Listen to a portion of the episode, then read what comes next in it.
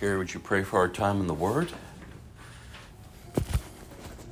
Father, I thank you for the privilege that we have coming together, God. That we yes, Lord. Take it for granted, Lord. Father, I thank you for your word. I thank you that is a is a gift from you, God. Yes, Lord. Father, and that we would treasure it in our hearts so that we might not sin against you, God. Father, I pray for this time this morning that you would protect it. God, there would be no distractions, Lord. For all that would be here, God, I pray, God, that hearts and minds, Father, would be convicted and changed, Lord. And that obedience would come forth. In Jesus' name.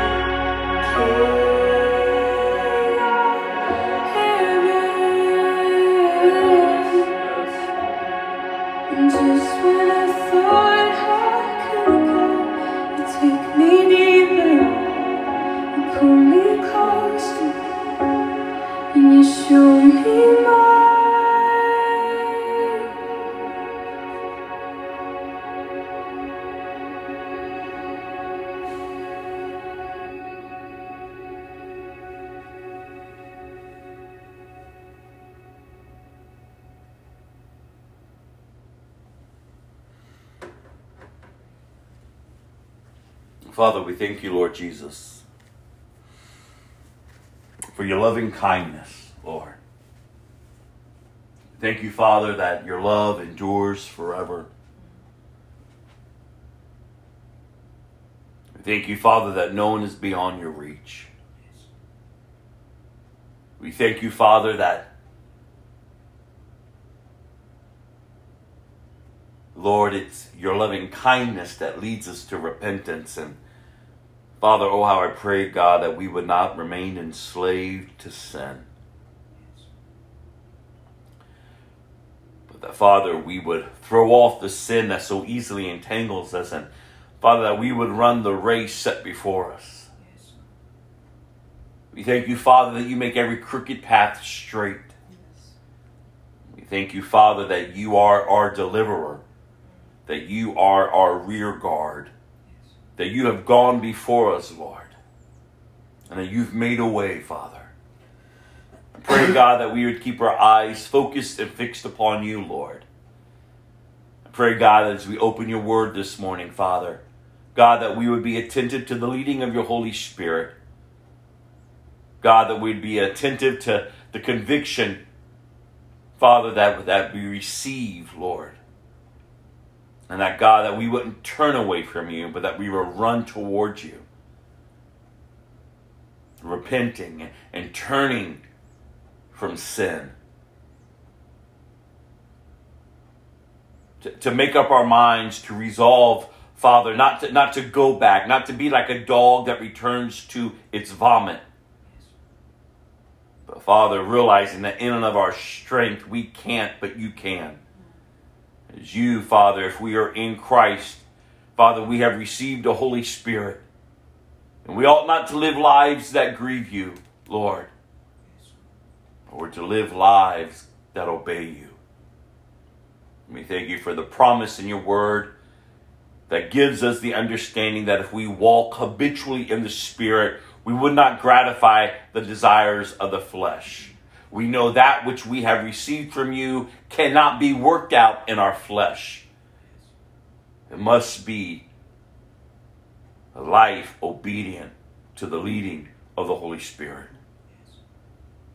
So, Lord, have your way among us.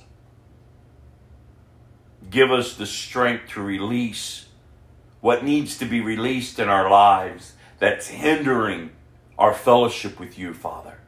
Oh, how I pray that that would be our desire is intimate fellowship with our Creator. So, Father, come today. We thank you that you are among us, Lord. Have your way, we pray. In Jesus' name, amen. So, the first R for 2021 repentance. The action of repenting sincere regret or remorse.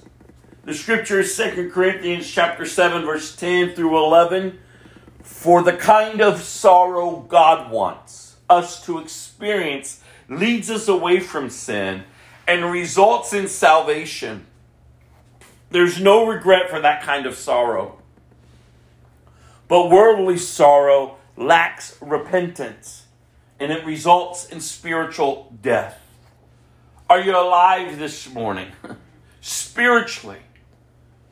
Are you drawing close? Are, are you in an intimate relationship with the Father, with the Son, with the Holy Spirit?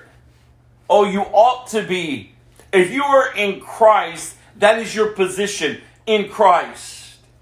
If you're not in Christ this morning, I'm not sure why you're not in Christ because he is pleased to reveal himself to you.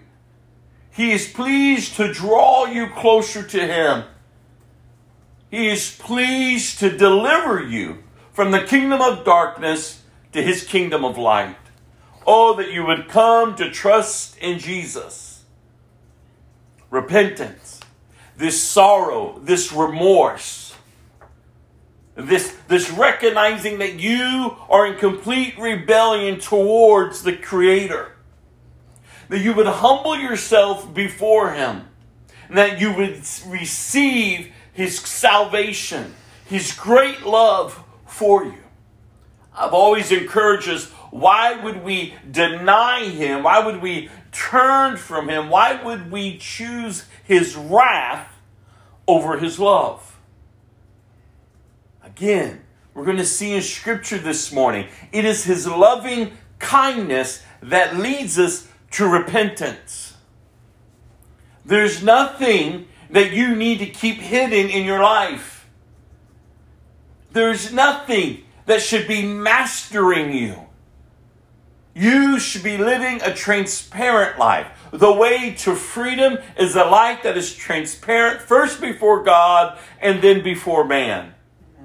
We cannot continue to abide in Christ, to remain in the church with hidden sin. No, we got to confess. We got to come clean. We got to repent. And it doesn't matter what man thinks of you. Whatever's going on inside, you need to deal with it. You need to get free. And the only way freedom is found is through Christ. Dying to the old and being made live in the new. It's not just a one time prayer, it is a lifestyle. It is cultivating a relationship with Jesus Christ because He has called you out. Casual Christianity doesn't make it. Just going to church just doesn't do it. Showing up when you want, giving when you want, serving when you want doesn't do it. That doesn't mark you as a Christian. But if you're in intimate fellowship with Jesus, you won't keep longing for the things of this world. You won't keep allowing your flesh to lead you. You wouldn't allow the internal struggles to continue to define you. No, you have a hunger now and a thirst for righteousness, to live right, to honor God, to love God with your whole being. And it's worth it. You, you, you've repented. You've understand that, that sorrow, that deep remorse, that turning away from, which turns you from sin and it brings forth salvation. And there's no regret. Listen to what Scripture says for that kind of sorrow. The problem in the church today is there's a lot of people who are not sorrowful. Uh, they, they, they, they, they haven't even wept over their sin, their rebellion they just say a little prayer and poof, they call themselves a Christian. But they have not recognized the state that they were born into. You see, we were all born in to this rebellion, rebellious state, this nature that is living contrary to truth and complete rebellion to the throne of God. Have you felt that deep sorrow?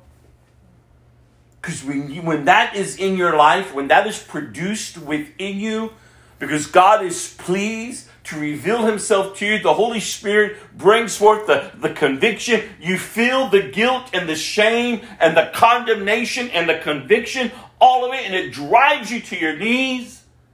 Like, oh God, I'm a sinner.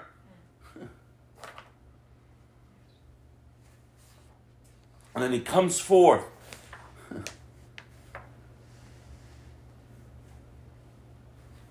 comes. And He heals us, He redeems us. We are born again of a new nature now, alive, abiding in his presence, trusting in him and his word, growing and maturing, enduring, persevering, having been pressed up against but not crushed, persecuted but not abandoned. Like he's for us, he's not against us. It's a whole new way of living, it's a whole new way of thinking. Because as you think, so you go. Go to Romans. We're going to spend a little time this morning. I'm going to give you these scriptures that I pray would encourage you to continue to persevere. I pray that you go back and, and you just meditate upon them, that you read through them this week, and how, and ask the question to yourself how are they impacting your life? Because the living Word of God should be impacting your life. It's a double edged sword, it drives deep. You ought to feel the weight of Scripture. And then you ought to respond in obedience. Look at Romans chapter 1, verses 1 through 32. God's good news. Paul writes to the church.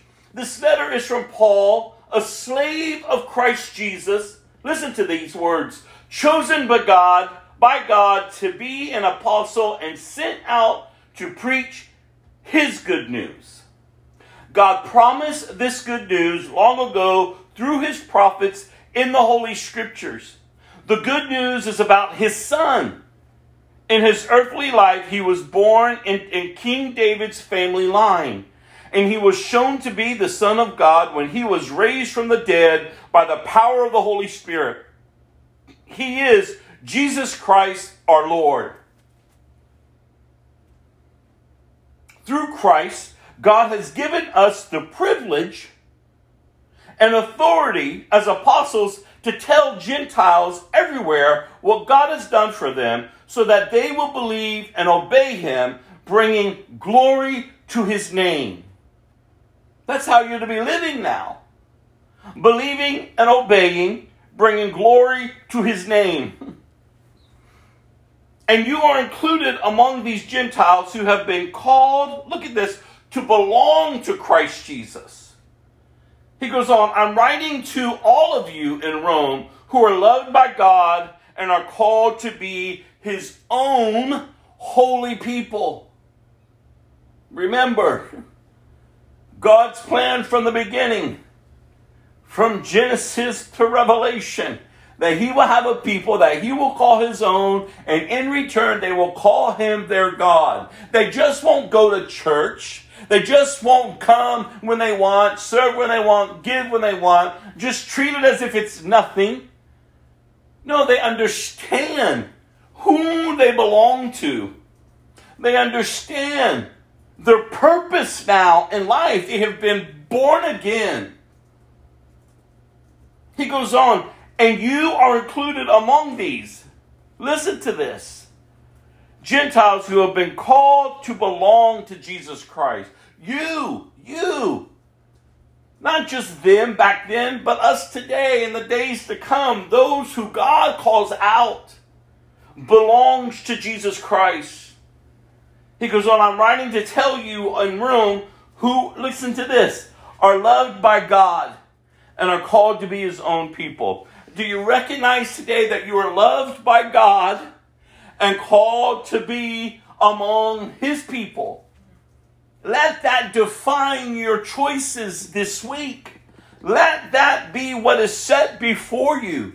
Let that be what you find encouraging this week, no matter what comes your way, that you are loved by God and you have been called to belong to Him. May God our Father and the Lord Jesus Christ give you grace and peace. Let me say first that I thank my God through Jesus Christ for all of you because your faith in Him is being talked about all over the world. Listen to that statement made. God knows how often I pray for you. Day and night, I bring you and your needs in prayer to God, whom I serve with all my heart by spreading the good news about his son. One of the things I always pray for is the opportunity, God willing, to come and last to see you. For I long to visit you so I can bring you some spiritual gift that will help you grow strong in the Lord. When we get together, I want to encourage you in your faith, but I also want to be encouraged by yours. I want you to know, dear brothers and sisters, that I planned many times to visit you, but I was prevented until now. I want to work among you and see spiritual fruit. Is your spiritual fruit coming from your life? There ought to be. Where there is no fruit, there is no life. You are to be producing in your life fruit, a harvest of fruitful life as you're maturing, as you're growing in Christ. Just as I have seen among other Gentiles, he says. For I have a great sense of obligation to people in both the civilized world and the rest of the world, to the educated and uneducated alike. So I am eager to come to Rome to preach the good news. For I am not ashamed of this good news about Christ. Listen to this. It is the power of God at work, saving everyone who believes.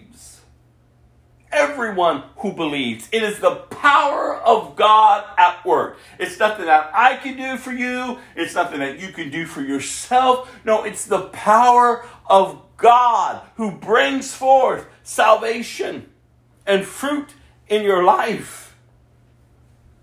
So he says, I'm not ashamed of this good news. He goes on, this good news tells us how God makes us right in his sight. This is accomplished from start to finish. Look at this by faith.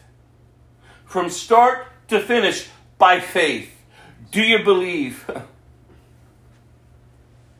How are you to mature? How is this process? By faith. Do you believe? Are you trusting in? Because as the scriptures say, it is through faith that a righteous person has life. Has life. He goes on. But God shows his anger from heaven against all sinful, wicked people who suppress the truth by their wickedness. All right, so we just read of God's good news in chapter 1. We transition now in this other second part of chapter 1. Now, God's anger towards sin. People us before Christ. And if you're again not in Christ, then you're a part of still the wicked. You're suppressing the truth by your wickedness. Those in Christ once suppressed the truth by their wickedness. That's why if you're claiming to be in Christ, you can't remain wicked. You can't keep living for self. You can't keep doing what you want to do, living how you want to live, seeking what you want to gain. That's a worldly mentality. Mentality. It's wickedness. Like I keep encouraging us that we are behind enemy lines. We got to know whom we belong to, and we got to know what we are called to. We're not called to suppress the truth any longer by remaining wicked. He goes on, they know the truth about God because He has made it obvious to them. For ever since the world was created, people have seen the earth and the sky. Through everything God made, they can clearly see His invisible qualities, His internal power, and divine nature. So they have no excuse for not knowing God. And that goes for everyone. There's no excuse.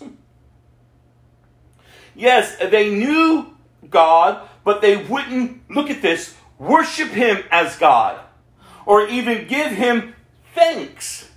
And they begin to think up foolish ideals of what God was like. And as a result, their minds became dark and confused. Claiming to be wise, they instead became utter fools. And instead of worshiping the glorious, ever living God, they worshiped idols made to look like mere people and birds and animals and reptiles. It's the same pattern over and over and over from the beginning all the way to the end. We will continue to see this pattern wickedness. Remember that they, the serpent came into the garden. Did God really say? Remember, Lucifer's desire was to raise up above the throne of God and establish his own. Adam and Eve, when they fell, they were no longer in intimate fellowship with God. They now had to be tossed out. And from then on, mankind was born into sin. But God had a plan, you all. And God is faithful to what He has established. The cross was always purposed. I know we have a wrong image of God before we come to Him. But once you come to Him, once He reveals Himself to you, you can't help but see Him for who He is and love Him. He's our great deliverer. Oh, such love. And yet, wicked people deny him. Wicked people choose to go their way. They begin to think up foolish ways. I mean, think about that. They refuse the living God, and yet they create a dead God to serve. It makes no sense. But when you're trapped there, it makes perfect sense to you. Because they're blinded. Remember the scriptures we read a few weeks ago? The enemy has blinded the eyes. Their hearts keep getting harder and darker. And look at this. They claim to be wise, but they instead become utter fools. And they stop worshiping the glorious, ever living God to worshiping what they've created. He goes on, so God abandoned them to do whatever shameful things their hearts desired. Oh God, have mercy. God abandoned them. He turned them over.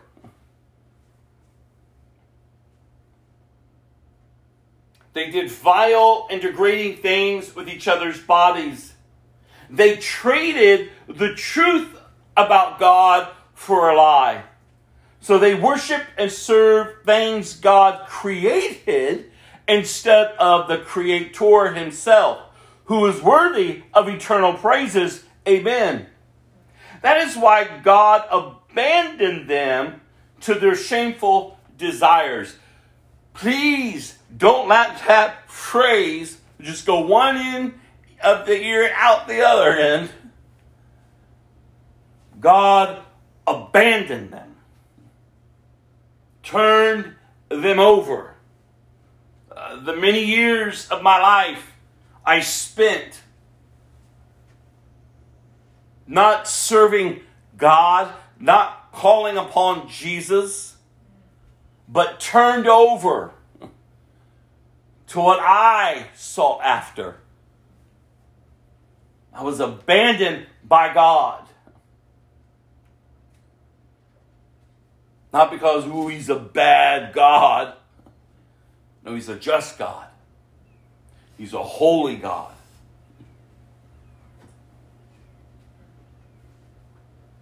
He abandoned them to their shameful desires. Even the woman turned against the natural way to have sex and instead indulged in sex with each other. And the men, instead of having normal sexual relations with women, burned with lust for each other. Men did shameful things with other men, and as a result of this sin, they suffered within themselves the penalty they deserved. Since they thought it foolish to acknowledge God, he abandoned them to their foolish thinking and let them do the things that should never be done. And we're seeing this as we're going through the Old Testament. God calls Israel out as his own. They refuse him. And they, they, they, they've seen how great and powerful he is. They have noted, they have, they have worshiped him. They understand his holiness. Uh, he did incredible miracles for them. He revealed himself to them. He spoke to them. And yet, he wasn't enough. The gods of the other nations were more impressive to them. They submitted to them. They went on and did the things they ought not to do, in which God told them before, like, don't do it. And so, as it was with them, so it is with us, as it's been throughout the generations and the generations to come. People will not serve God because not everyone's going to heaven. It's a narrow road. But God is revealing Himself to all. But not all are receiving that revelation. So He turns them over, He abandons them. to their desires, to their wants. Listen to that. So, since they thought it foolish to acknowledge God, he abandoned them to their foolish thinking and let them do things that should never have been done. Their lives became full of every kind of wickedness, sin, greed, hate, envy, murder, quarreling, deception, malicious behavior, and gossip. They are backbiters, oh, I'm sorry, backstabbers, haters of God, insolent, proud, and boastful. They invent, they invent new ways of sinning, and they disobey their parents. They refuse to understand, break their promises, are heartless, and have no mercy. They know God's justice requires that these who do these things deserve to die. Listen to this, yet they do them anyway. Worse yet, they encourage others to do them too. Complete rebellion. Sin is running amok. There's no repentance happening in the lives of these people. They do not see God for who He is. They are not in intimate fellowship with Him. They, they have not been born again. They have gone their way, and God has turned them over. Oh, but there's good news. They're not beyond His reach, as we've seen throughout the Word of God. He's not done yet. He is kind. He is gracious. He is slow to anger. He is merciful. He is pleased to reveal himself to us through his son Jesus. That's why, as Christians, if you're in Christ, this is not how your life should be looking. You ought to be loving him and living for him and growing and maturing and impacting the culture around you by living it out, sharing the good news, and standing up and defending the faith. We're behind enemy lines. We're not just to be casually going through life. Like I said a few weeks ago, uh, we're not to feel comfortable with the world, and the world definitely shouldn't feel comfortable with us. We are two separate people with nothing in common. Nothing in common. We're to be kingdom minded and kingdom living, preparing for his return, speaking truth raising a standard, not just allowing things to go, not to be weak willed and whis- was- wispy waspy. No, we're to be confident in who He is and who we are, and we're to go forth and we're to tell the good news and share the good news. Things are going to get darker. But we're to be getting brighter. Repentance should start first with us, and that is the message which we share with others. That's why I keep telling us if you're sitting in church with hidden sin, shame on you. You ought not to be hiding sin. Well, what are they going to think of me? What, who cares? Get right with God. Learn to grow. Learn to mature as a believer. Because ultimately, God is going to deal with you. And ultimately, God could turn you over to what you're hiding. He will expose the fruitless deeds of darkness. It's a tormented life and a tormented soul trying to hold a form of religion when everything within you is against it. It's tormenting. Then he goes on about God's judgment of sin. Chapter 2, verse 1 through 16. You think you can condemn such people? Aha, now he's turning it around.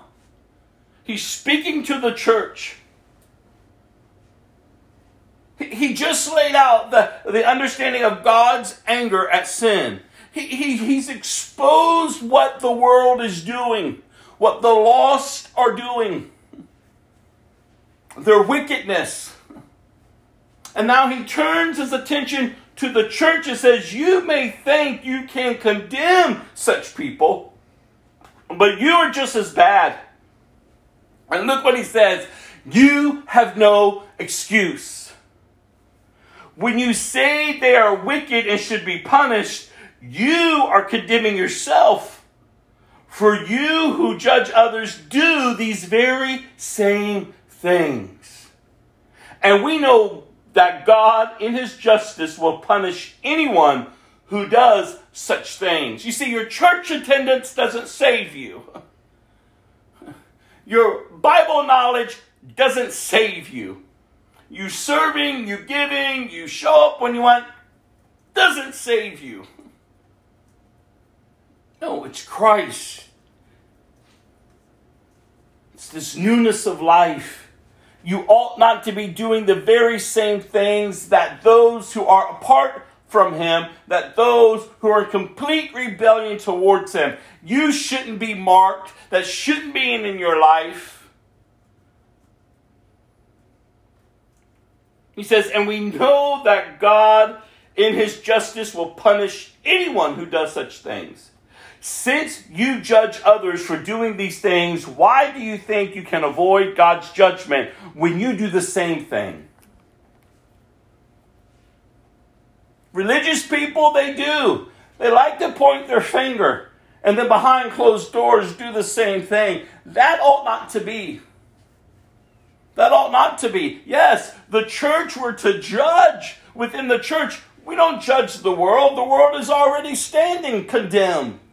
That's why it is vital within the community of the church to address sin. That's why it's vital for the church to remain in the state of repentance not allowing the enemy to get a foothold, not allowing the flesh to keep running amok. No, the standard is holiness, the standard is righteousness. The standard is Christ. He is the head. We are his body. Oh, but look at me. I got this problem. I got that problem. Well, grow, mature. Give it to Christ. Die to it. Live for Christ. Trust me, I know what it's like to struggle with sin. I know what it's like for things just to try to, to come at me. But if you give your attention to them, they are going to overtake you. But you must remember, greater is he that is in me than he that is in this world. There is victory found in Christ. And if there's not, then Christ is a liar. And why follow him? People who are claiming to be Christians and yet allowing sin to define them, they're not Christians. They're making Christ out to be a liar. And that's why the Word of God says, have nothing to do with them. Nothing to do with them. Treat them like an outsider because that's what they are. They are an outsider. It's about time that the church awakens to her identity and to understand what it means to live in community with each other, to hold each other accountable, to encourage, to edify, and to build each other up. Not to point fingers at each other, but to build a community that is transparent with each other because we're transparent with, with God. He goes on here. They're doing the same thing.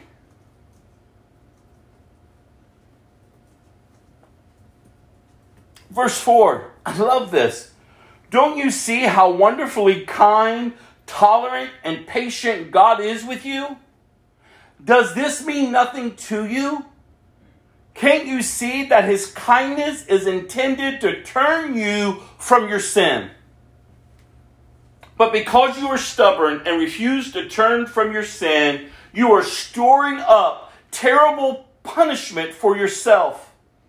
For a day of anger is coming when God's righteous judgment will be revealed. He will judge everyone according to what they have done. He will give eternal life. Oh, goodness. Look at verse 7. Highlight it, underline it. He will give eternal life to those who keep on doing good, seeking after the glory and honor and immortality that comes, I'm sorry, that God offers. But he will pour out his anger and wrath on those who live for themselves, who refuse to obey the truth and instead to live lives of wickedness. He's talking to the church. And the church has been deceived. Not all, but the enemy's working overtime, knowing that his time is soon to be up. And we have got to awaken to truth, you all. Listen to what Scripture says. This isn't what man says, this is what Scripture says. He will give eternal life to those who keep on doing good, seeking after the glory and honor and immortality that God offers. It's not about your works, but faith without works is dead. And what is your Christian life to be based on faith? Your salvation is secured in Christ, but that does not mean you just claim Him, you claim His salvation, and keep living how you want. That is not Christianity. You received Christ, you are born again, and now you grow up. You mature in that nature. And if you're not maturing, if you're not growing, he will pour out his anger and wrath on those who live for themselves, who refuse to obey the truth and instead live lives of wickedness. There will be trouble and calamity for everyone who keeps on doing what is evil, for the Jew first and also for the Gentile. But look at the promise here. Remember, in Scripture, you always see this. When you see wrath, you'll see love. When you see love, you'll see wrath. But there will be glory and honor and peace from God for all who do good for the Jew first and also for the Gentile, for God does not show favoritism. When the Gentiles sin, they will be destroyed, destroyed, even though they never had God's written law. And the Jews who do, do have God's law will be judged by that law when they fail to obey it. For merely listening to the law doesn't make us right with God.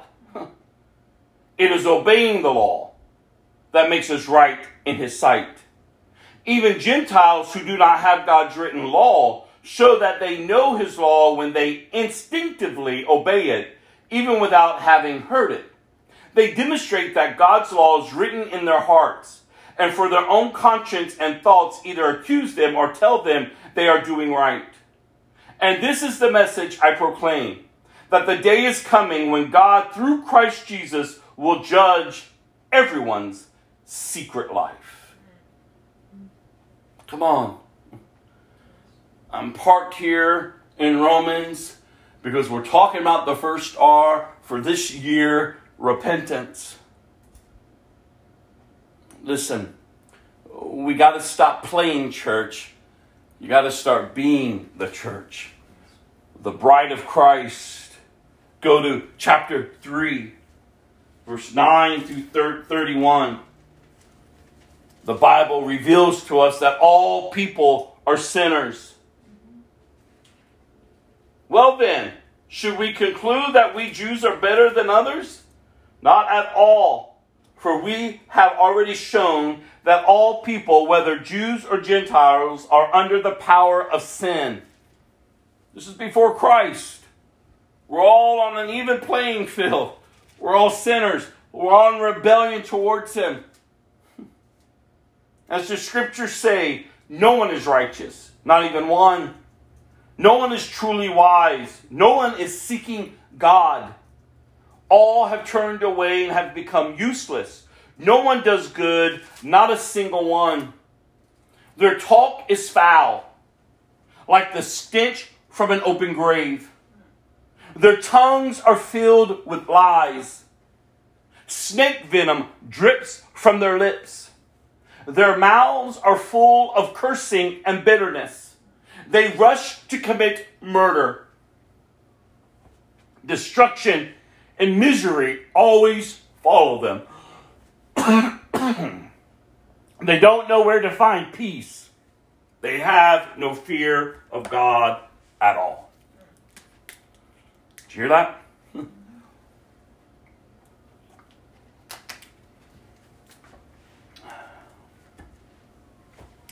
Obviously, the law applies to those to whom it was given, for its purpose is to keep people from having excuses and to show that the entire world is guilty before God.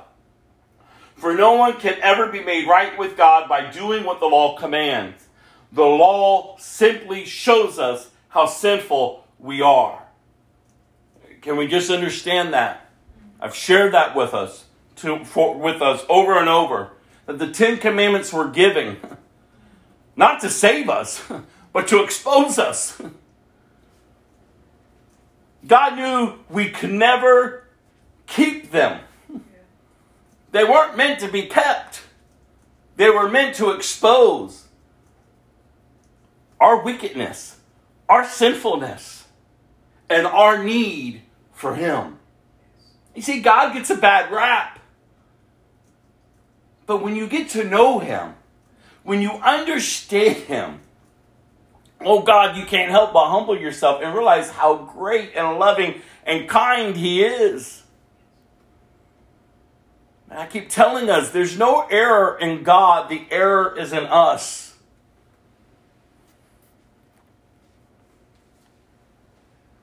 Verse 21, we transition to this beautiful understanding Christ took our punishment.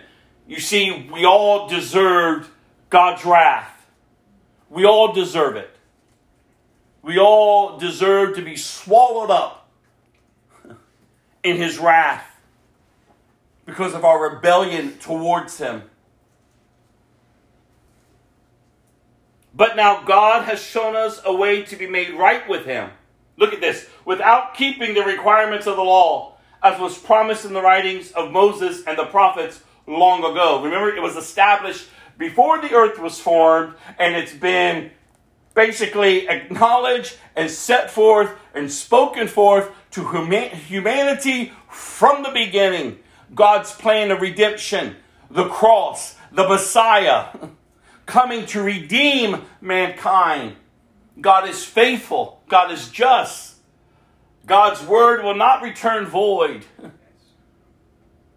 Through Moses, through the prophets, it goes on. We are made right with God by placing our faith in Jesus Christ, and this is true for everyone who believes. Look at this no matter who we are, what we've done, where we've been, what the internal internal struggles are. It doesn't matter. If you believe in Jesus Christ, if you confess him to be the son of God and that he is risen from the dead, you are saved. You have been born again. You have received the Holy Spirit of God within you. And the Word of God says you ought not to be living a life that grieves Him.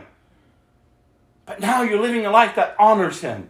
And when you fall, when you make a mistake, when you sin, you're quick to feel the conviction and go, oh, I don't belong there. It doesn't feel right. And there's sorrow, and you're like, oh, God, forgive me and you don't stay down. You get up, you receive it, and you move on. You grow, you mature, you expose the fruitless deeds of the darkness. We're made right with God. Do, do, do, do we grasp this understanding? Uh, do we really understand what it means to be made right with God? Do we really understand what it means to have intimate relationship with the creator of the world? And it's all because of our faith in Christ. For everyone has sinned. We all fall short of God's glorious standard. Yet God, in His grace, freely makes us right in His sight. You couldn't have done it. I couldn't have done it, but God can. Listen, listen to that. He did this through Christ Jesus when He freed us from the penalty for our sins. For God presented Jesus as a sacrifice for sin. People are made right with God when they believe that Jesus sacrificed his life, shedding his blood. This sacrifice shows that God was being fair when he held back and did not punish those who sinned in times past. For he was looking ahead and including them in what he would do in this present time. God did this to demonstrate his righteousness, for he himself is fair and just, and he makes sinners right in his sight when they believe in Jesus. Can we boast then that we have done anything to be accepted by God? No, because our acquittal, acquittal is not based on obeying the law, it is based on faith. So we are made right with God through faith and not by obeying the law. It's a life, you all, of faith, of belief. And that's why I keep saying, that's why I keep telling you that belief and that confession that Jesus Christ is the Son of God and that He's risen from the dead, that should be your focal point for the rest of your life. It should be determining your decisions that you're making before you put your hands towards something, before you allow your thoughts to keep running amok, before you allow your feet to lead you somewhere, before you allow whatever to come forth out of your mouth, and before you continue to allow your heart to be wicked and vile. Because when all of that comes at you, and it will continue to come at you because you are still behind the enemy's lines, the way that you're able to stand is by your belief and your confession that Jesus Christ is the Son of God and that He is risen from the dead, that I am now made right with God through Christ Jesus. I am covered by the blood of the Lamb, and no weapon forged against me shall prosper. I would be the head and not the tail. I would be above and not beneath. I will not give the enemy a foothold that he would develop a stronghold. And God forbid if I do, I'm recognized that God has given me the weapons of my warfare to demolish those strongholds. I don't have to continue to be ruled by the old man. I don't have to continue to be lured out by the enemy in the world. Because greater is he that is in me than he that is in this world, for he is alive, he is risen, he is sitting at the right hand of the throne of God. Oh, are you talking and preaching to yourself daily? Listen to what the Word of God is saying. There's nothing I can boast in of myself. I can only boast in Christ. This is the hope that we have to share with others who are still captives to sin, enslaved to it, bound by the devil. And we're to go forth to be the light. We're to go forth to speak truth. We're to be bold with our witness.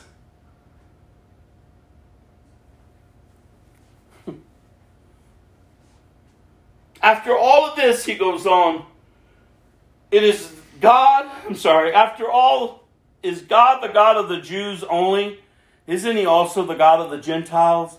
Of course he is. There is only one God, and he makes people right with himself only by faith, whether they are Jews or Gentiles. Well, then, if we emphasize faith, does this mean that we can forget about the law? Of course not. In fact, only when we have faith do we truly fulfill the law. Ah, remember, Jesus himself says, I didn't come to do away with it. No, I came to fulfill it. And if our position is in Christ, the law is fulfilled.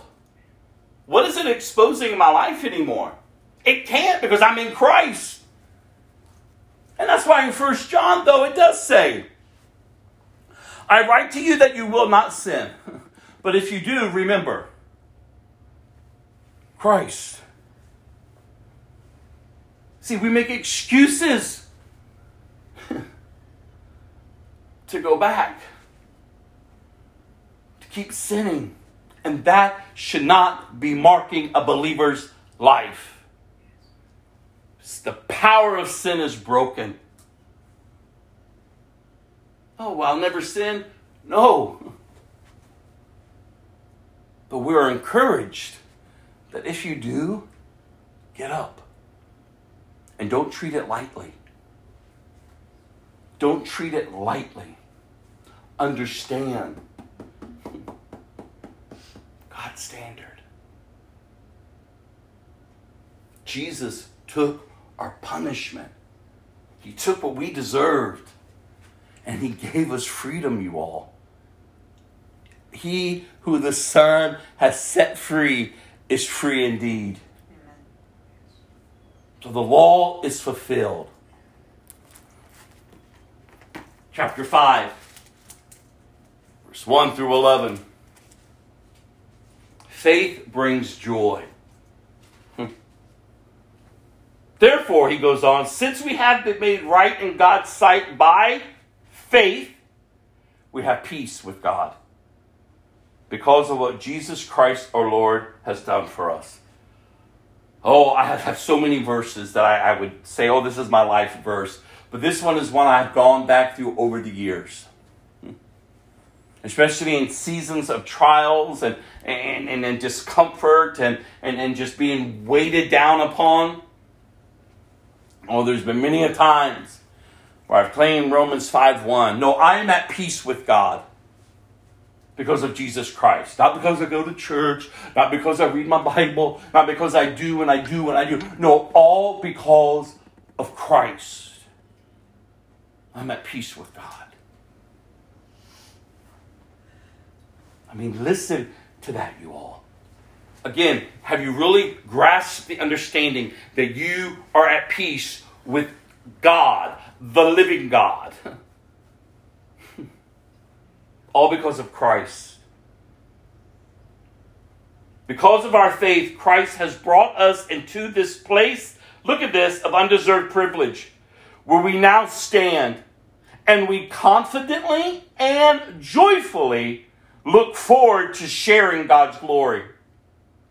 we can rejoice too when we run into problems and trials, for we know that they help develop endurance and endurance develops strength of character. and character strengthens our confident hope of salvation. And this hope will not lead to disappointment.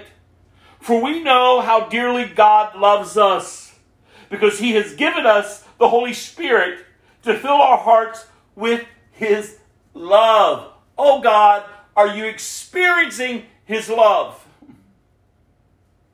Do you really truly grasp it? And the joy that should be coming forth from your life because of the faith that you have in Christ.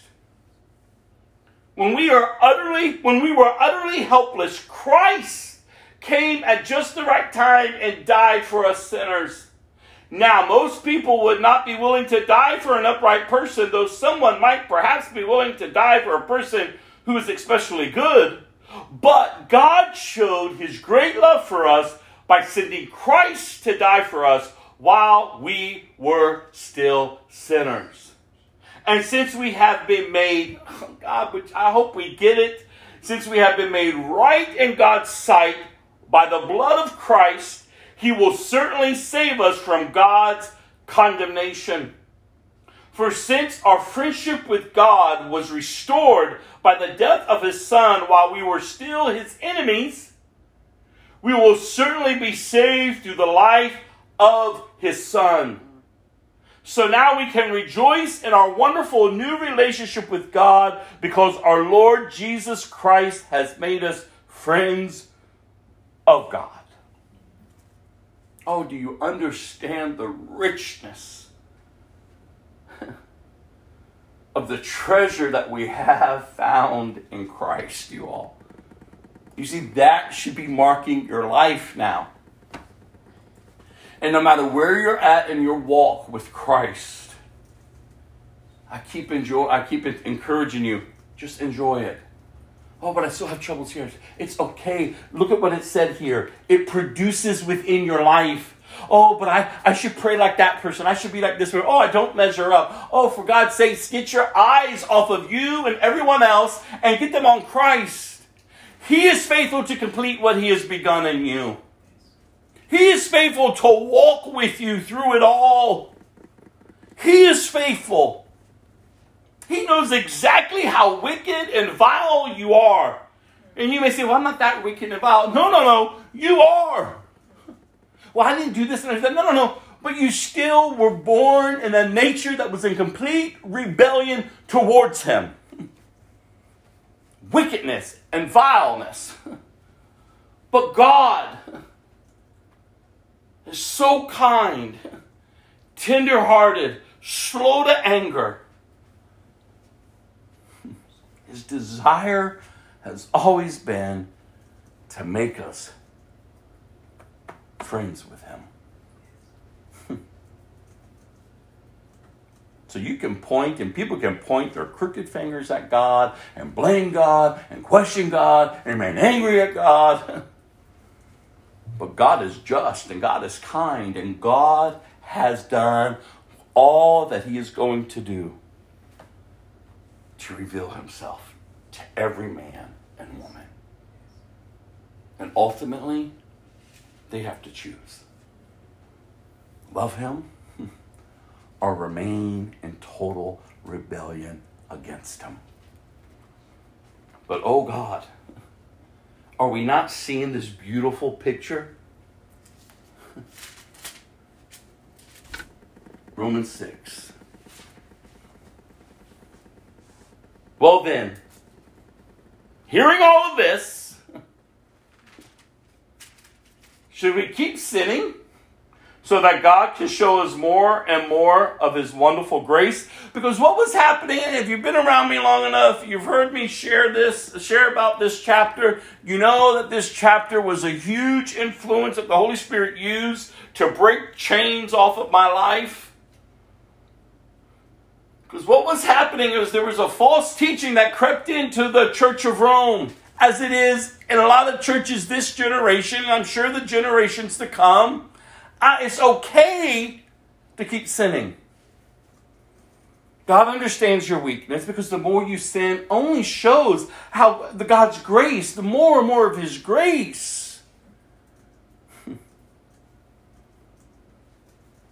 Well, then, should we keep on sinning so that God can show more and more of His wonderful grace? Of course not. Since we have died to sin, how can we continue to live in it? Or have you forgotten when you were joined with Christ Jesus in baptism, we joined him in his death? For we died and were buried with Christ in baptism. And just as Christ was raised from the dead by the glorious power of the Father, now we also may live new lives. New lives.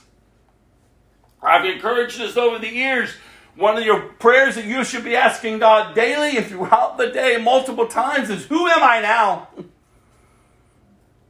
I know how I would live, but I know that by these actions or these choices or these thoughts, that's the old me. So, how am I to live now, God? Teach me, show me, and enjoy the process. Enjoy the journey. Oh, it's rough, it's tough.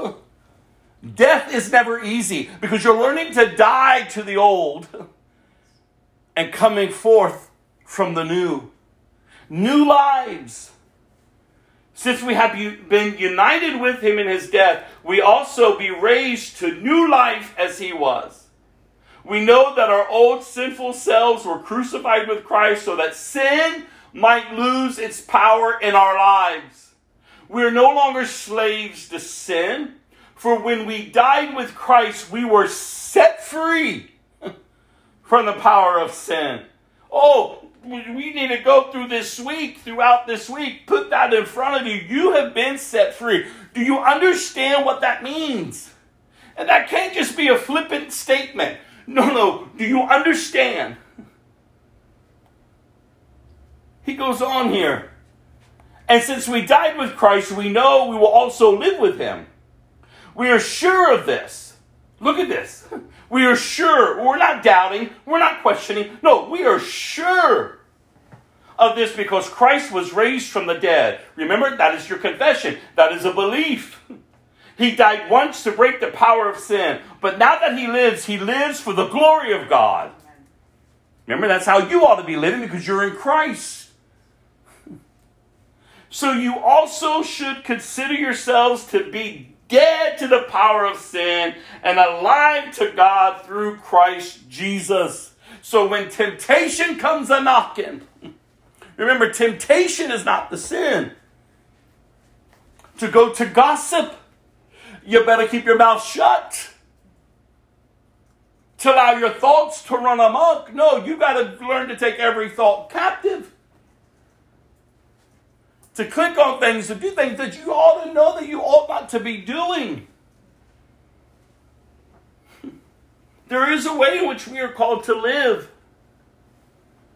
You are to consider yourself dead in the power of sin, to the power of sin and alive to God through Christ Jesus. Oh, we got to live out the word. It's the living word. Do not let sin control the way you live. Do not give in to sinful desires. Do not let any part of your body become an instrument of evil to serve, look at this, sin. Instead, give yourselves completely to God. For you were dead, but now you have, oh my goodness, new life. Daily give yourself, moment by moment give yourself to God. So use your whole body as an instrument, I love this picture, to do what is right for the glory of God. Sin is no longer your master, for you no longer live under the requirements of the law. Remember what we just read? Instead, you live under the freedom of God's grace. And in that freedom of His grace, you don't keep sinning. You recognize, wait a minute, that's old, that's old, that's old nature. Well, then, since God's grace has set us free from the law, does that mean we can go on sinning? Of course not. Don't you realize that you became the slave of, don't you realize you become the slave of whatever you choose to obey? You can be a slave to sin, which leads to death, or you can choose to obey God, which leads to righteous living. Thank God, once you were slaves of sin, but now you wholeheartedly obey this teaching we have given you wholeheartedly, not a divided heart. Well, I'm in today, eh, but tomorrow I'm not. Well, I'm, I'm, in it because I'm around church folk, but now I'm out and I'm out with the world. I, I, I just walk away from it. No, no, it's wholeheartedly. You can't live with a divided heart. It is who you are to your very core now. There's a new nature coming forth. Thank God. Once you were slaves of sin, but now you wholeheartedly obey this teaching we have given you. Now you are free from your slavery to sin and have become slaves to righteous living. Because of the weakness of your human nature, I'm using the illustration of slavery to help you understand all of this. Previously, you let yourselves be slaves to impurity and lawlessness, which led even deeper into sin. Now you must give yourselves to be slaves to righteous living so that you will become holy. When you were slaves to sin, you were free from the obligation to do what is right. And what was the result? You are now ashamed of the things you used to do, things that end in eternal doom. But now you are free from the power of sin and have become slaves of God. Now you do these things that lead to holiness and result in eternal life. For the wages of sin is death, but the free gift of God is eternal life through Jesus Christ our Lord. Oh, the goodness of our God. The goodness of our God, you all. Repentance it is vital. It's just not a word. It's just not a concept. It's just like, okay, I hear it on Sundays, or maybe you may think about it here and there during the week, or maybe you feel the conviction, okay, I'm sorry. But it's not a sorrowful, it's not a remorseful sorry. No, no, no. It needs to be sorrowful and remorseful. Oh, God. Forgive me. I repent of this. When's the last time you spoke it out of your mouth? When's the last time you really saw it for what it is? I wrote something last night I just wanted to share. Just my thoughts. If Jesus' love condones sin and gives us the right to remain in it, no matter the sin, then why on earth did he go to the cross? Why would he endure the shame and the torture of it? Why would he have prayed for the cup to pass from him?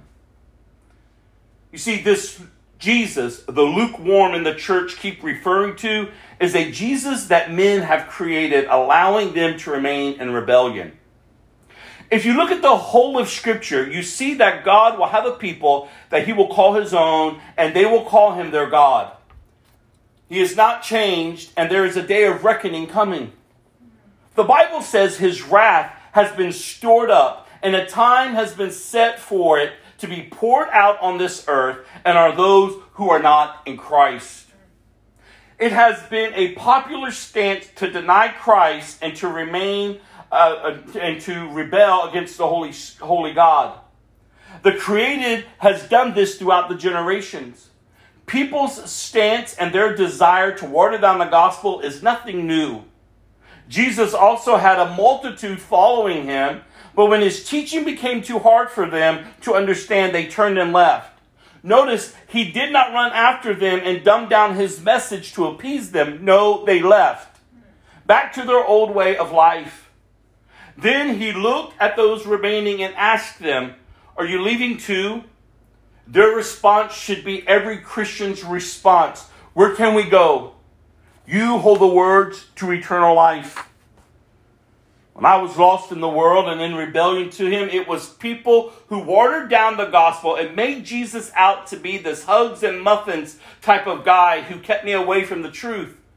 Their weak portrayal of Jesus did not reveal him for who he is. They are a stumbling block and only looking for their ears to be itched. As far as judging, yes, we are called to judge those who say they are in the church and hold them accountable to His truth. You see, that's the standard, His truth. We cannot judge the world, they already stand condemned. We are called to go into the world to preach the gospel, baptizing people in the name of the Father, the Son, and the Holy Ghost, teaching them to obey all of His commands. You see, all are welcome to come and receive from him to be born again. No one is denied. The gospel should offend us all. Oh, how great is the love of the Father that his loving kindness would lead us to repentance. Some may write me off as judgmental, radical, archaic, and whatever else. But know this He is returning, and He's not coming back as a baby in a manger or a come feel good type of guy. No, He's coming back as the conquering king. And I sure hope when people take their last breath, they are found to be in Christ and not still in rebellion to Him. Where are you today? You see, that is the question. You are either in Christ or you're in rebellion towards Him. You don't have one foot in and one foot out. And that's how you're thinking. You're in complete rebellion towards Him. Because remember the scripture that we just read, it is a whole heart, wholeheartedly. It's not divided. Like, do you know Him? Are you in intimate fellowship with the living God through Jesus Christ? Not through religious works, not by trying to be good, but in Christ you are. Are you in Christ? Have you died to the old man, to the old woman? Have you been raised back up into life? A new way of living, a new way of thinking you see, you just don't come to church, say a little prayer, and then get up and walk right out as if what he did meant nothing. Because if that is, and that's what's being taught out there, and if that's truth, then why the cross? Why come at all? And that's why I keep saying over the years, I know people say, well, God loves me. But it's not His love that saves us. If it was just His love, then Jesus wouldn't have had to come. No, it is because of his love that he sent his one and only Son, that whoever would believe in him shall not perish but have eternal life. Oh, do you know Jesus? Are you in Jesus? Go to Judges chapter 9, verse 22 through 10, verse 18. Judges chapter 9, verse 22 through 10, verse 18. We pick up. I remember the 70 sons were slaughtered. Abimelech rose to power. I was thinking as I was praying through this lesson this morning, and hopefully the encouragement that we'll receive from the reading of this word is that we understand that there are kingdom principles at play. They're kingdom principles and, and, and we, that was our, our, one of the principles was one of our um, verses a verse from last year, I believe. That whatever you sow to, you're going to reap. You sow to the flesh, you reap the flesh. You sow to the spirit, you reap that which is of the spirit.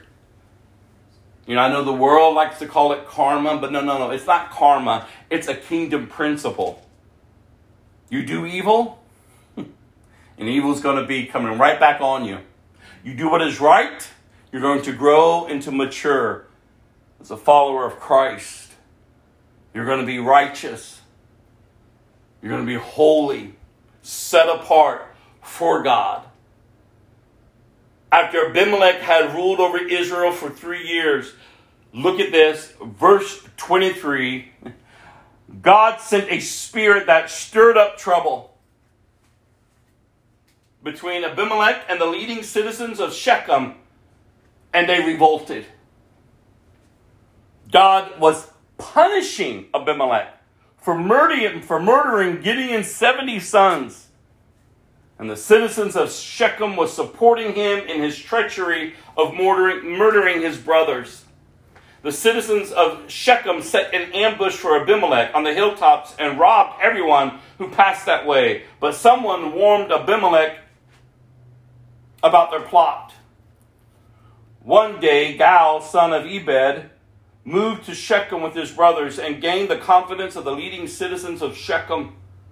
During the annual harvest festival at Shechem, held in the temple of the local god.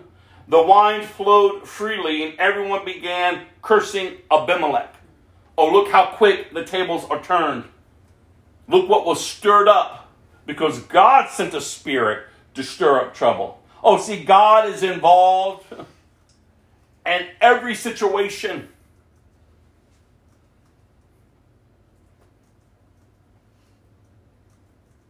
Who is Abimelech? Gaal shouted. He's not a true son of Shechem. So why should we be his servants? He's merely the son of Gideon, and the Zubal is merely his deputy. Serve the true sons of Hamor, the founder of Shechem. Why should we serve Abimelech? If I were in charge here, I would get rid of Abimelech. I would say to him, Get some soldiers and come out and fight. But when Zubal, the leader of the city, heard what Gaal was saying, he was furious. He sent messengers to Abimelech in Arumah, telling him, Gaal, son of Ebed, and his brothers have come to live in Shechem, and now they are inciting the city to rebel against you. Come by night with an army and hide out in the fields. In the morning, as soon as it is daylight, attack the city. When Gaal and those who are with him come out against you, you can do with them as you wish. So Abimelech and all his men went by night and split into four groups, stationing themselves around Shechem. Gaal was standing at the city gates when Abimelech and his army came out of hiding. When Gaal saw them, he said to Zubal, Look, there are people coming down from the hilltops. But Zubal replied, It's just the shadows on the hills that look like men. But again, Gaal said, No, people are coming down from the hills, and another group is coming down the road past the diviner's oak. Then Zubal turned on him and asked, Now where is that big mouth of yours? Wasn't it you that said, Who is Abimelech, and why should we be his servants? The men you mocked are right outside the city. Go out and fight them. So Gaal led the leading citizens of Shechem into battle against Abimelech. But Abimelech, but Abimelech chased him, and many of Shechem's men were wounded and fell along the road as they returned to the city gate. Abimelech returned to Aram, Arumah, and Zubal drove Gaal, Gaal and his brothers out of Shechem. The next day, the people of Shechem went out into the fields to battle. When Abimelech heard about it, he divided his men into three groups and set an ambush in the fields. When Abimelech saw the people coming out of the city, he and his men jumped from their hiding places and attacked them. Abimelech and his group stormed the city gate to keep the men of Shechem from getting back in, while Abimelech's other two groups cut them down in the fields. The battle went on all day before Abimelech finally captured the city. He killed the people, leveled the city, and scattered salt all over the ground. What a mess! what a mess! Everything's in chaos. They're all turning against each other. Isn't that how our lives get? When we step out of the will of God, when, when we manipulate situations to gain what we want, to get what we want, it all turns out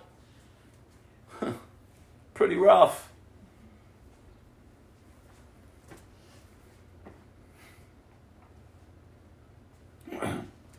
When the leading citizens who lived in the Tower of Shechem heard what had happened, they ran and hid in the temple of Baal Berith.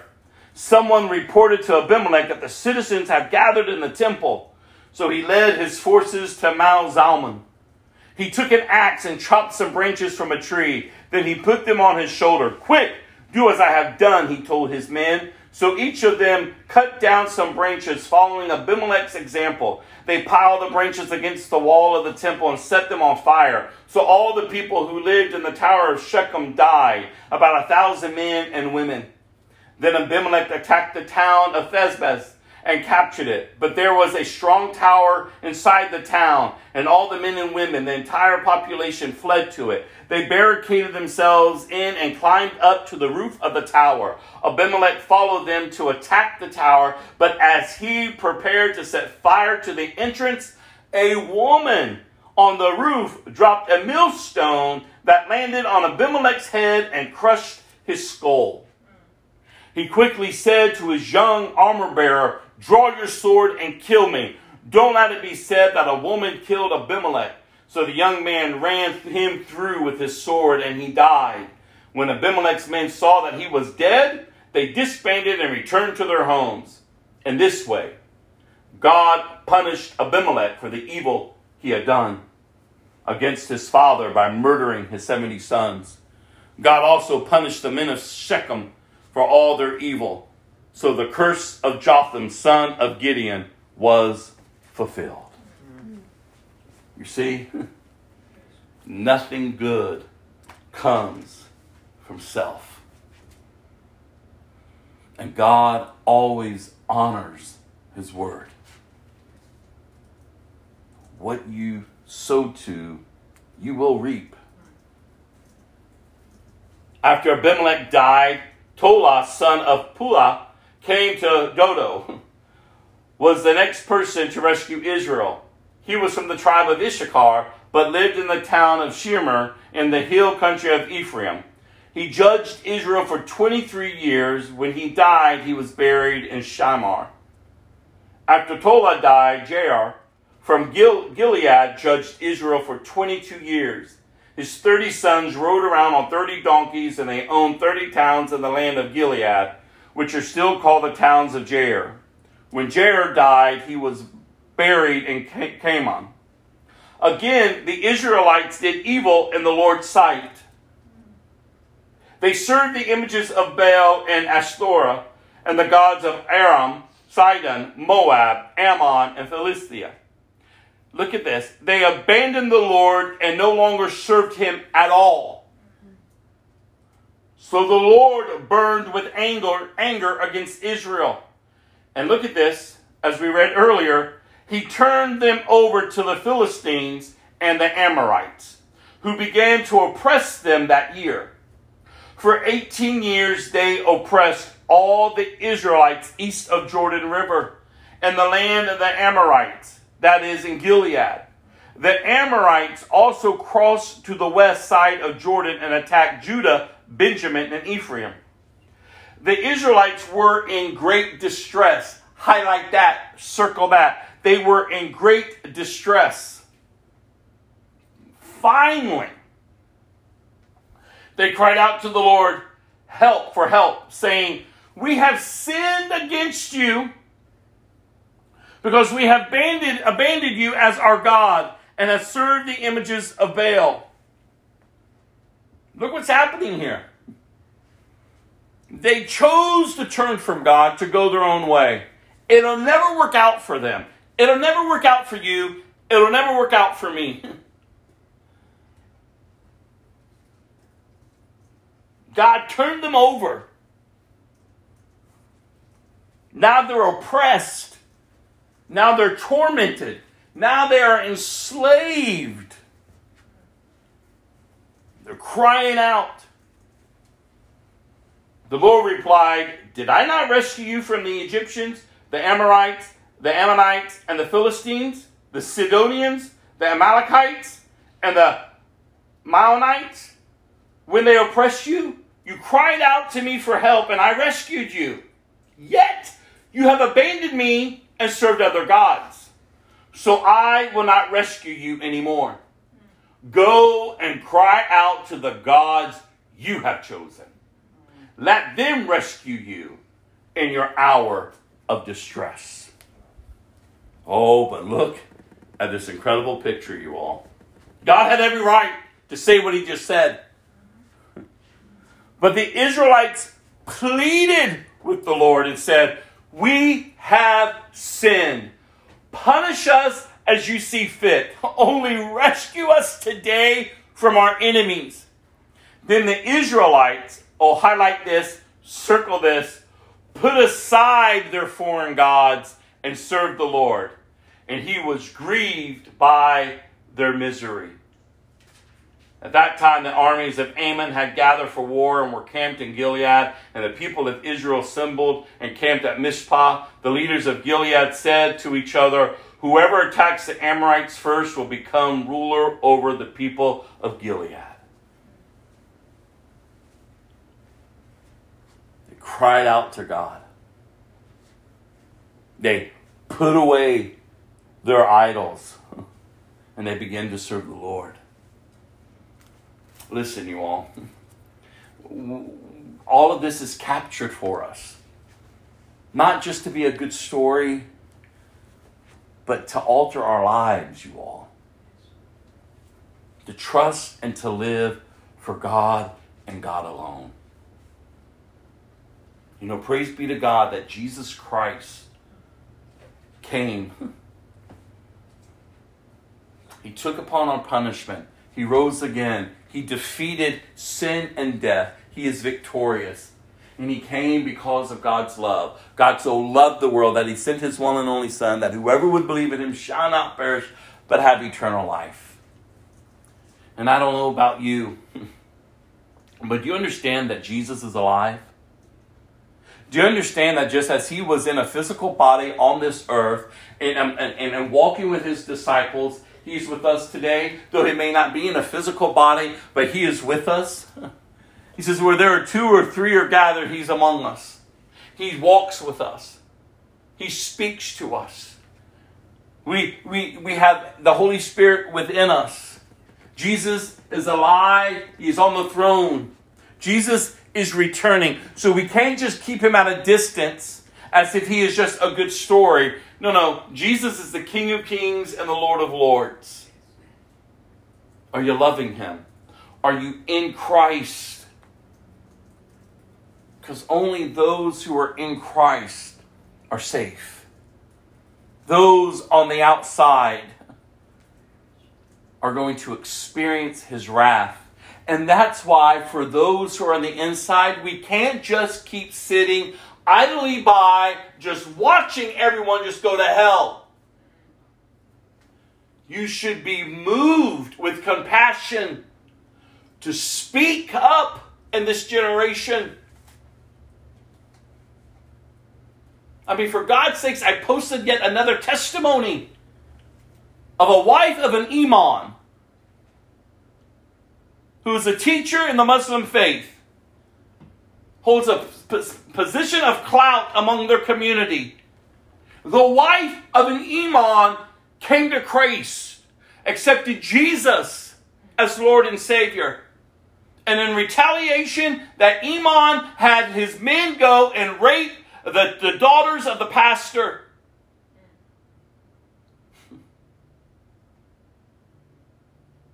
And then, as he was plotting to kill his wife, she escaped with her children. And now she's living in hiding. And we just come to church. Oh, when we want. We give here and we do there, and it's just whatever. Oh, God, help us. It is so much more than just a Sunday routine. It's a new way of life. And since the birth of the church, she has been persecuted. She has a call on her life to honor God and to bring glory to Him. And we are to be His hands and feet we should be out there encouraging others, praying for others, serving others, loving others, raising up a standard when everything is being torn down around us. When laws and legislation, the things are being passed that are so wicked and so ungodly.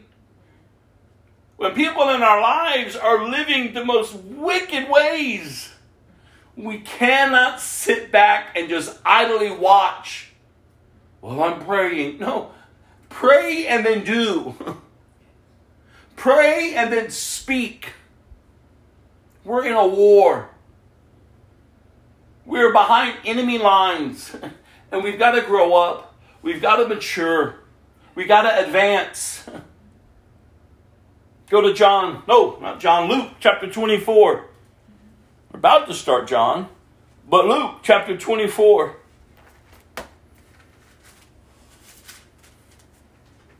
verse 13 through 53. We've already read that Jesus was resurrected.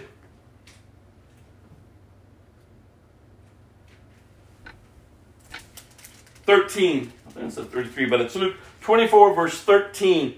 through the end, verse 53. That same day, two of Jesus' followers were walking in the village of Emmaus, seven miles from Jerusalem. As they walked along, they were talking about everything that had happened.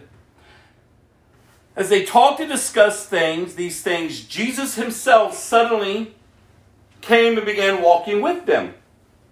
But God kept them from recognizing him. He asked them, What are you discussing so intently as you are walking, as you walk along? They stopped, short. Sadness went across their faces. Then one of them, Cleopas, replied, You must be the only person in Jerusalem who hasn't heard about all the things that have happened there in the last few days. What things? Jesus asked. The things that happened to Jesus, the man from Nazareth, they said. He was a prophet who did powerful miracles, and he was a mighty teacher in the eyes of God and all the people. But our leading priests and other religious leaders handed him over to be condemned to death, and they crucified him. We had hoped he was the Messiah who had come to rescue Israel. This all happened three days ago. Then some women from our group of his followers were at his tomb early this morning, and they came back with an amazing report. They said his body was missing, and they had seen angels who told them Jesus is alive. Some of our men ran out to see, and sure enough, his body was gone, just as the women had said. Then Jesus said to them, You foolish people, you find it so hard to believe all that the prophets wrote in scriptures. Wasn't it clearly predicted that the Messiah would have to suffer all these things before entering his glory? Then Jesus took them, oh, this is so important, through the writings of Moses and all the prophets, explaining from all the scriptures the things concerning himself. Do you understand the importance of the Old Testament? That's why I keep encouraging you as you're going through it. Jesus is all through it. It's pointing to him. Everything about it. It's all about Christ. Oh, how beautiful. By this time, they were nearing Emmaus, and at the end of their journey, Jesus acted as if he was going on. But they begged him, Stay the night with us, since it is getting late. So he went home with them. As they sat down to eat, look at this. Oh, what a beautiful picture. He took the bread and blessed it. Then he broke it and gave it to them. Suddenly, their eyes were open, and they recognized him. And at that moment, he disappeared. They said to each other, Didn't our hearts burn within us as he talked with us on the road and explained the scriptures to us. Oh, how I hope your heart burns when you hear scriptures being explained, you all. And within the hour, they were on their way back to Jerusalem. There they found the eleven disciples and the others who had gathered with them, who said, The Lord has really risen. He appeared to Peter then the two from Emmaus told their story of how Jesus had appeared to them as they were walking along the road and how they had recognized as he was breaking the bread. And just as they were telling about it, Jesus himself was suddenly standing there among them. Peace be with you, he said. But the whole group was startled and frightened, thinking they were seeing a ghost.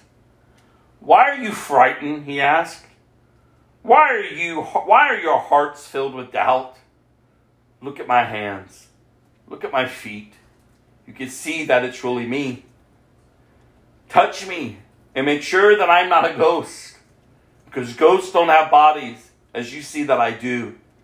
As he spoke, he showed them his hands and feet. Still, they stood there in disbelief, filled with joy and wonder. Then he asked them, do you have anything here to eat? they gave him a piece of broiled fish, and he ate it as they watched. Then he said, When I was with you before, I told you that everything written about me in the law of Moses and the prophets and in the Psalms must be fulfilled. Then he opened their minds. Oh God, open our minds to understand the scriptures. And he said, Yes, it was written long ago that the Messiah would suffer and die and rise from the dead on the third day. It was also written that this message would be proclaimed in authority of his name to all nations, beginning in Jerusalem. There is forgiveness of sins for all who repent. You are a witness of these things. And now I will send the Holy Spirit just as my Father promised. But stay here in the city until the Holy Spirit comes and fills you with power from heaven. Then Jesus led them to Bethany, and lifting his hands to heaven, he blessed them. While he was blessing them, he left them and was taken up to heaven. So they worshiped him and then returned to Jerusalem filled with great joy. And they spent all their time in the temple praising God. Oh, this is Jesus, you all. This is Jesus. I usually don't do this. I'm going to do it today. I'm going to play this song. You can't read the, that, that, these scriptures and just let it kind of fall to the wayside. We're going to pick that back up and close. We got a short psalm to read and two nuggets of Proverbs, but I want to play this psalm because when you grasp the fullness of Christ, oh, how we need to meditate upon it. So, whatever you need to do while these words are being sung over you, oh, how I pray that you would be attentive to, to Christ and to the Holy Spirit and allow Him to minister to us. And oh, how I pray that He would enlighten our hearts and minds to the truth of His Word.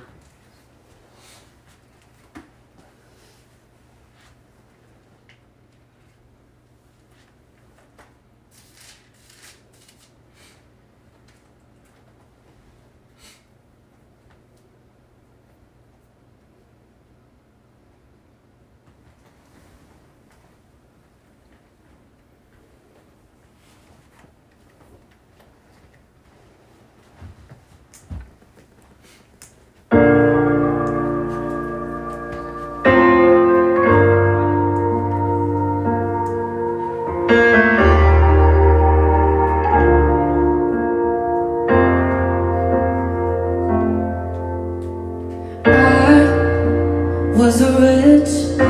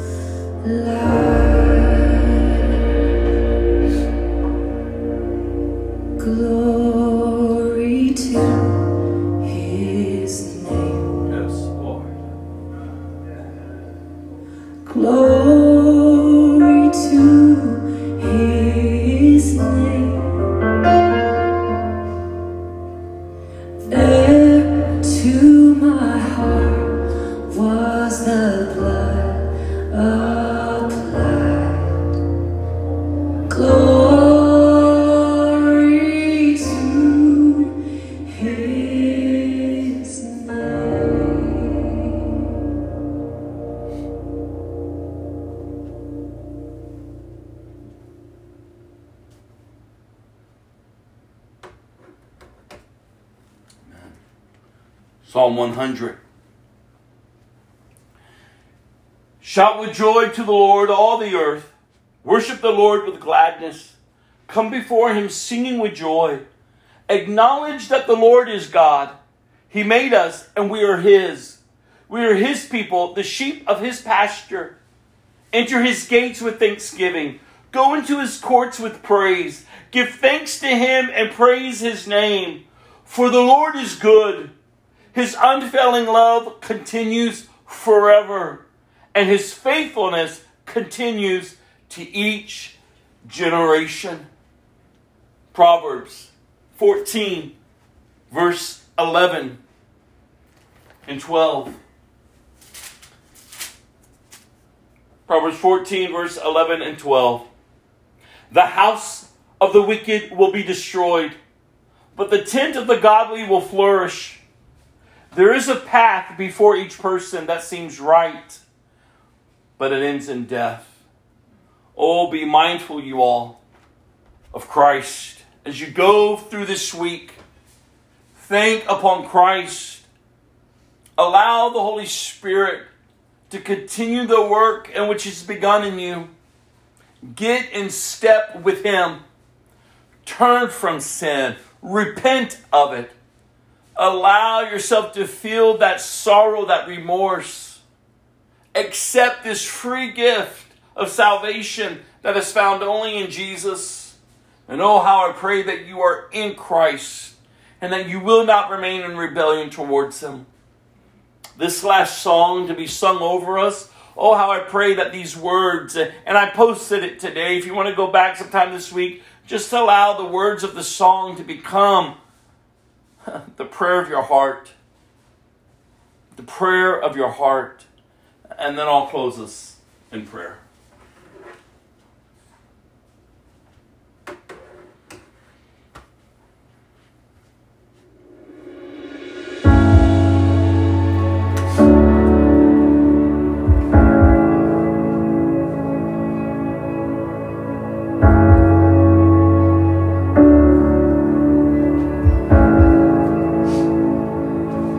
You're loving my walls down, pushing through my pride, exposing my secrets. You're not afraid of what I hide.